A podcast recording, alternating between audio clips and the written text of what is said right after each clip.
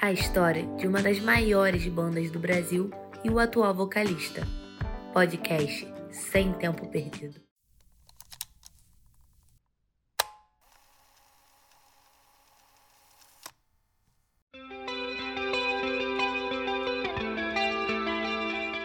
No dia 11 de outubro de 1996, o Brasil perdeu uma das maiores vozes do rock nacional. Renato Russo morreu, deixando um legado de músicas atemporais. A Legião Urbana foi uma das bandas de maior sucesso dos anos 80 e responsável por músicas carregadas de significado e críticas, como Pais e Filhos, Que País é Esse e Tempo Perdido. Além de Renato Russo, o trio era formado por Marcelo Bonfá e Dado Villa-Lobos. Os Meninos de Brasília chegaram ao topo musical e foi o segundo grupo brasileiro que mais vendeu discos de catálogo do mundo, conquistando uma multidão de fãs assíduos por todo o país.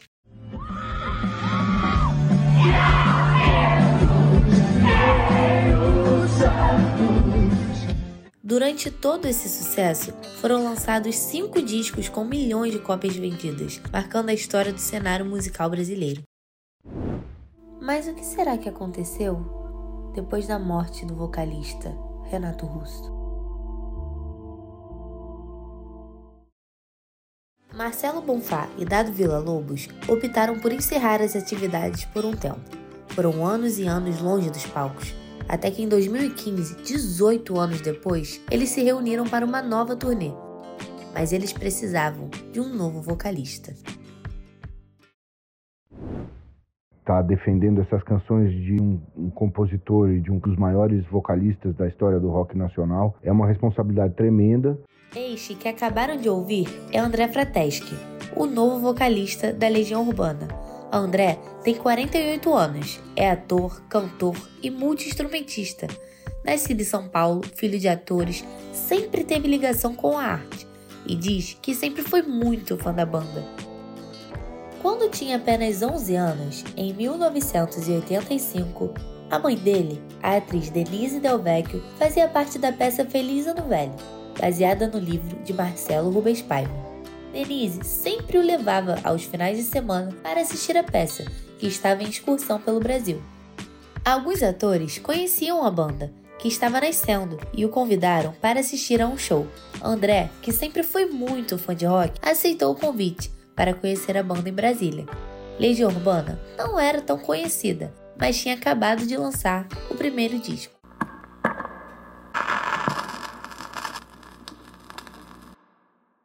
E aquela experiência de vê-los no palco foi uma, uma experiência que me marcou profundamente e que, na verdade, foi quando eu tomei a decisão de ser o que eu seria no resto da vida, que é artista, é vocalista, e comecei a tocar bateria também por causa do Bonfá, depois daquele dia. Depois de ter conhecido a banda, os acompanhou durante um bom tempo quando foi viver a vida de estudante, até que por volta dos 16 anos deu início à vida artística. Uns anos depois, André foi chamado para fazer parte de um espetáculo, que era cover dos Beatles, dirigido por Monique Gardenberg. Ela o convidou para cantar, montando uma banda com direção musical do Liminha. Barone, do Paralamas do Sucesso, estava na bateria tinha Leone, que foi integrante do Kid Abelha, e entre eles, Dado Vila Lobos. Esse espetáculo musical ficou um ano e meio em cartaz. Isso ajudou com que eles se reaproximassem. Após terminar a turnê do musical, André estava em casa até que recebeu uma ligação de Dado Vila Lobos.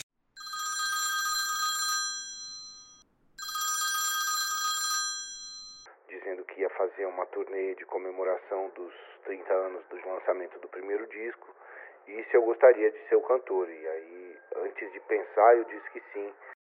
Depois de aceitar o convite, André percebeu a importância de estar fazendo parte deste projeto.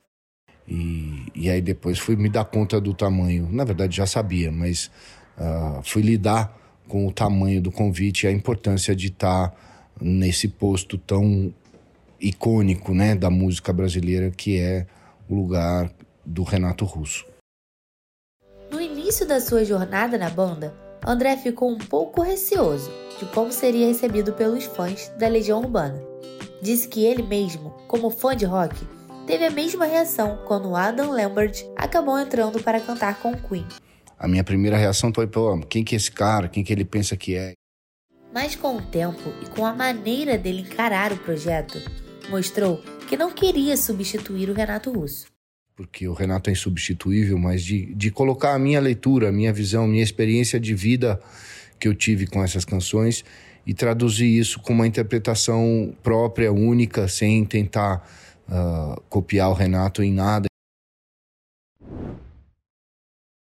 O intuito do projeto sempre foi manter essas canções tão emblemáticas vivas, rodando pelo Brasil e até mesmo pelo mundo. Eles tinham como objetivo inicial fazer apenas 20 shows, mas deu tudo tão certo que acabou finalizando a primeira turnê com mais de 100 shows.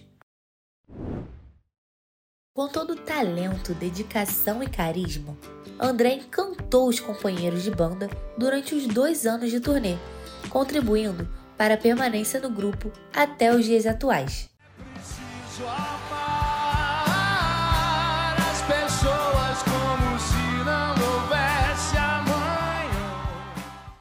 Legião Urbana é até hoje um dos maiores sucessos musicais do nosso país e ainda tem milhares de fãs daquela época e os que foram chegando com o tempo e se identificaram com as músicas.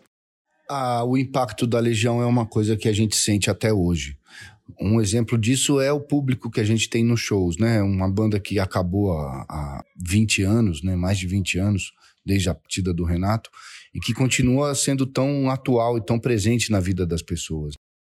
Os fãs da banda fazem questão de mostrar como o grupo fez e ainda se faz muito presente e importante na vida de cada um.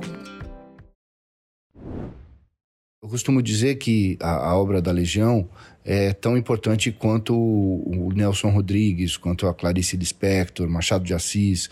São verdadeiros tesouros que a gente tem da cultura brasileira, nos definem como povo. As músicas são atemporais. André diz que Renato sempre teve essa preocupação na hora de compor música, de não fazer referências muito ligadas ao tempo exato em que vivia, mas sim de uma situação geral humana. É por isso que talvez a obra seja tão longeva, né? Tem tanta gente ainda querendo ver e a gente, depois de tantos anos, lotando os lugares que a gente vai. São músicas que falam muito sobre a gente, né? Sobre os momentos da vida, sobre dores, sobre paixões, sobre contextos políticos, é, que no Brasil continuam muito parecidos. Então, acho que esse jeito de falar sobre as coisas e, e, a profundidade também das letras acaba fazendo com que a Legião seja realmente um grande tesouro para a gente. André é, sem sombra de dúvidas, um fenômeno musical e está na banda para brilhantar cada vez mais tudo que já foi feito e construir novos capítulos, sempre com muito talento e dedicação. Afinal, temos nosso próprio tempo.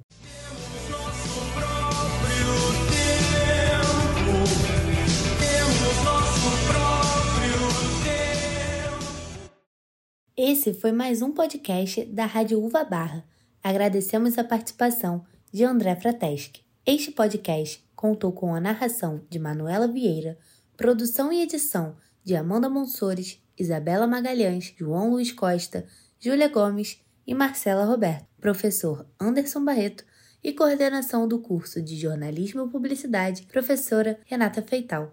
Rádio Uva Barra